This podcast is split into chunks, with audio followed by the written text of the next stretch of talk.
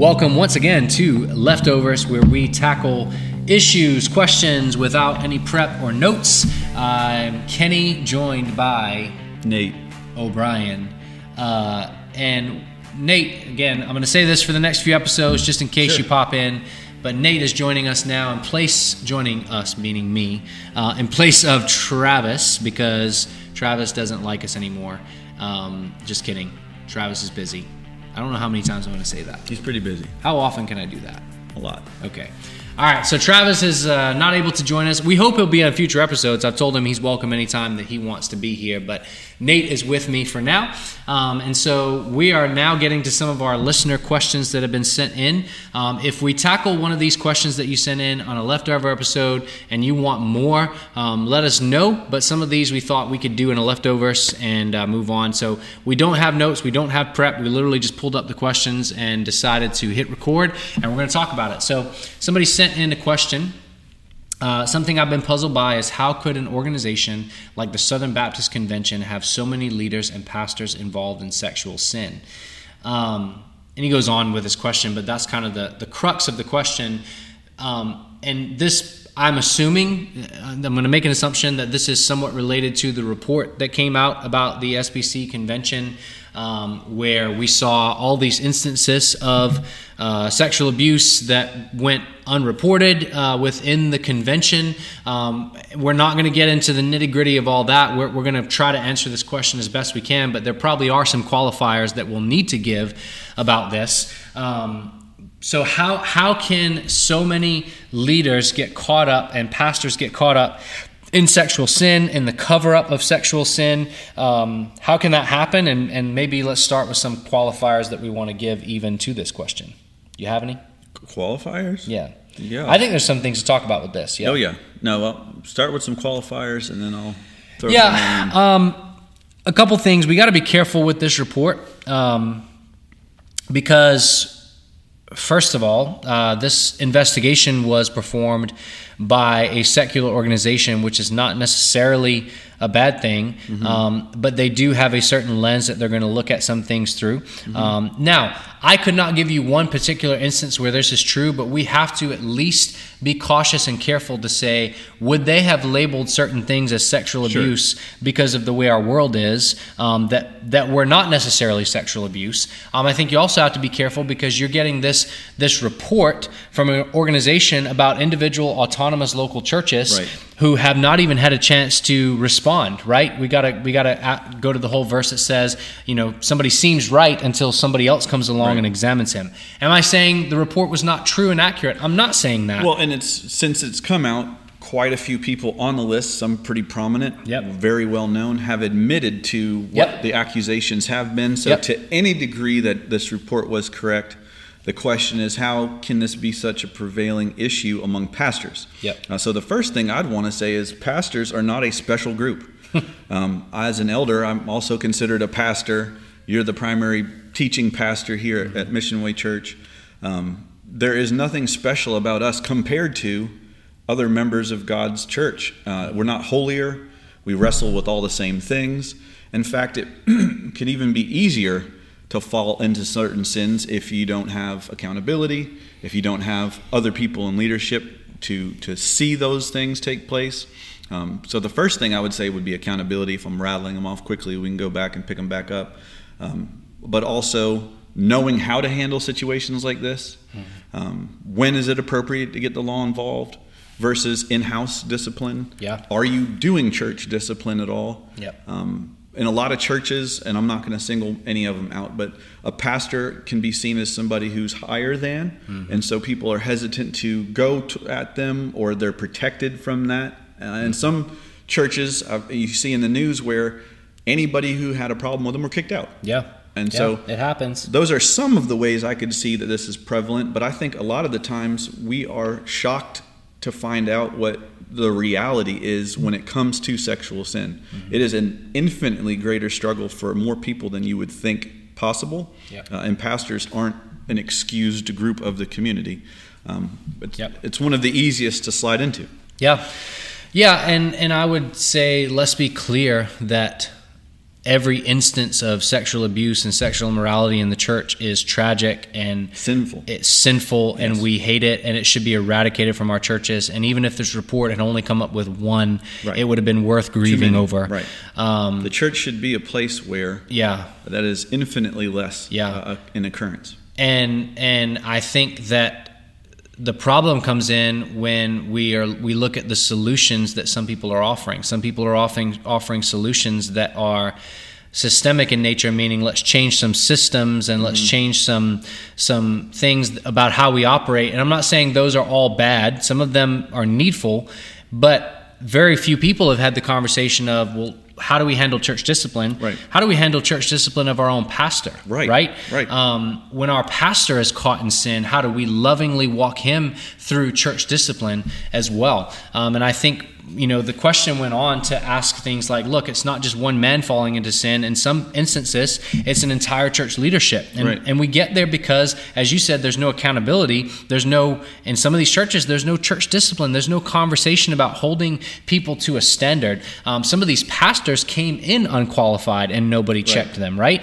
Um, some of these pastors came in with history and backgrounds that, that nobody investigated, right? Right. Red flags. red flags. And that's part of this report, too, right? They want this report reporting system where you can tell another church, hey, this guy did this in our church, which is a whole nother rabbit hole. Right. But sometimes churches knew about it and right. they still hired the guy, right? And it's like, I, want, I'm not trying to be insensitive or, or, dismissive with this comment, but it's like, what did you expect? What did you expect when somebody has a history of sin? It wasn't dealt with, it wasn't repented right. from, and he's just brought into ministry, and, now, and you think it's going to go away. And now you're giving yeah. them power yeah. and opportunity. Um, yep. Uh, yeah, and, so we're not taking away, we're not excusing the behavior, uh, but we are trying to seek to understand how this could happen. Even the leadership group at some point, mm-hmm. I would assume, saw themselves as higher than. Yeah. Um, so that the whole group is is culpable in covering it up and all these other things. Yep. Um, maybe they didn't want the church to look bad, and so instead of doing what the scriptures clearly teach about church discipline, they decided to not do it. Yep. Uh, which never goes yep. well. Yep. And a part of the question, and Nate's kind of addressed this, but a part of the question that came in too said, you know, how, um, how can this go on? Or they said, I don't understand how so many leaders of a church can all be drawn into sin and no one challenged this. It's very possible that in many of these instances they were challenged mm-hmm. and they were silenced um, right. By whatever means that looked right. like, and that is that's to save so terribly the popular wrong. one or the the pastor. That's the reason why the church is so big in yeah. some cases. We yeah. want to protect that person so that the church doesn't shrink um, in that regard, and also just uh, to a smaller extent, there is also issue with from some of these secular people looking in with the restoration. Mm. Uh, when we have cases, and I, I, have a particular church in mind uh, where there was a man who fell into sin.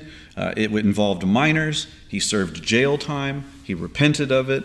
Uh, and then they welcomed him back into the church and even held their, a marriage between him and, uh, and his wife. And so they caught a lot of flack because mm. they restored him to the con- congregation and participated in his wedding. And so, to some degree, uh, there can be uh, a secular group looking into the church and not liking that restoration piece as if you should only be labeled that and never be able to step out yeah. of that label. Yeah. Yeah, I think that's a can be a whole conversation on its own, but we yes we should be cautious and careful with people who have had past offenses and there can be wisdom in not allowing them to serve in, in certain positions even after they've repented or sure, whatever right. absolutely i'm all for all of that but let's let's always be willing to restore when somebody show repents and shows fruit of their repentance, and, yes. uh, sustained fruit of their repentance for sure. And, we, and, for for things that go against the law, hmm. unless the law is contrary to Scripture, we get the law involved. We would get the police involved. We would get the proper authorities involved, so that there is that consequence for that sin, for that behavior. Yep.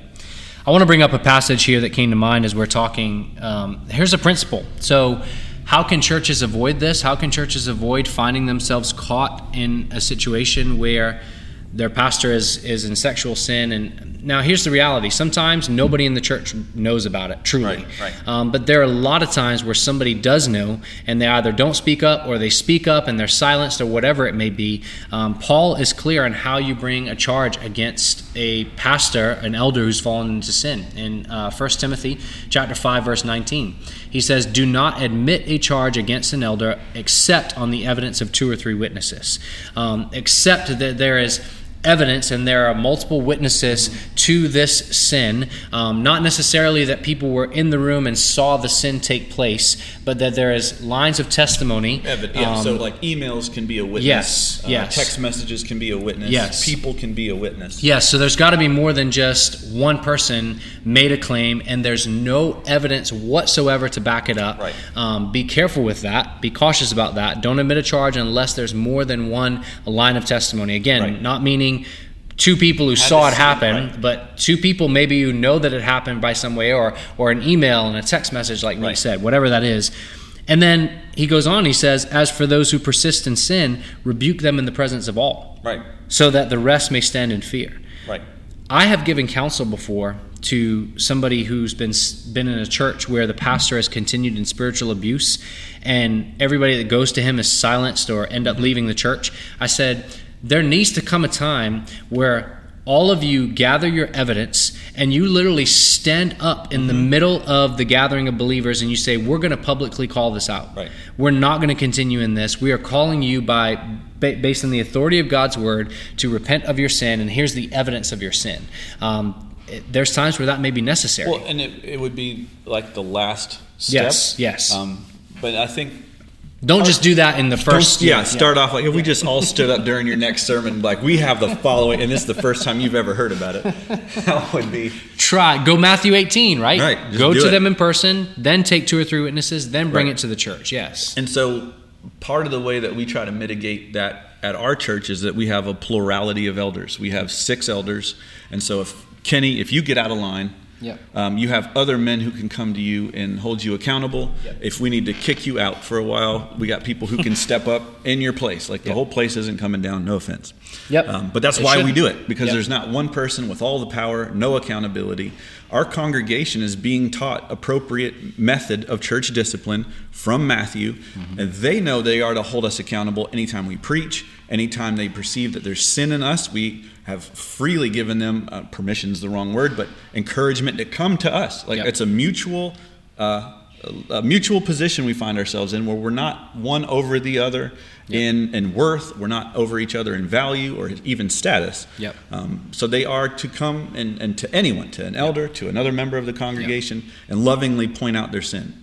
Just as I have the freedom as a pastor to go to somebody in my congregation to talk to them about their sin that I see, they have the exact same freedom to come to me as their pastor to point out my sin. I would even say in that particular situation, they have the authority to do it. Mm-hmm. Absolutely. Because Christ has given them Yep. that in Scripture. Yep. You have a you have let me be careful in how I say this. Right. Through scripture, through what Christ has given you as a member of your church, you can go to your pastor with that delegated authority from Christ, from the word, and and and call them to repentance. And you Right. should. Um, when there is evidence of sin, Right. when there's evidence of known sin, not just because you don't like them, not just because You you've got some, some vague gossip, idea. yeah. Yeah, yeah. Don't do any of that. It must be, that's why Paul's clear. Don't admit a charge against an elder except on the evidence of two or three witnesses. And that comes from the Old Testament. Yep. You need two or three witnesses to press Yep. charges in the judicial court system of the time. And so Yep. that would go for our, a regular congregate. I don't want to make false accusations. I don't want to gossip and I don't want to slander. Uh, without evidence, I don't need to say much, Yep. if anything. Yep. And then, real quickly, because I know we're coming up on time, if I perceive that sin in someone else, I do a heart check of myself first. I deal with the log in my own eye before I can address the speck in someone else's. Yep. yeah. So I hope I hope that answers the question. Um, and again, I mean, we're willing to talk more about these kind of things, but um, And obviously, not limited to the SBC. right, right. And I know that this. I mean, I don't I don't know this person personally actually, and I don't. I'm not sure if they uh, are part of an SBC church or not. Maybe that's what prompted the question. But this is not just an SBC problem; it's a sin problem, um, and it, it is pervasive. Uh, well, that's maybe the wrong word. It happens in churches because of sin, um, not because of a systemic issue. Not because I'm not saying there there cannot be ever be problems with the systems. There are. I'm just saying ultimately it's not a systemic issue. Ultimately, it's not a Southern Baptist issue. It's a sin issue. Correct. Um, And we need to be able to address sin with the ways that the Bible has prescribed that we do so. So, That's right. anything else? I think that'll do it. All right. Well, this has been another episode of Leftovers. Thanks as always for listening. If you got a question, send it our way at calfordcatechism at gmail.com. Until next time, this has been Kenny and Nate, Nadio. we're not doing that. I'm do. I say this every time. Travie did Travie B. Uh, this is just Nate. There's no Natio. Signing off, y'all. All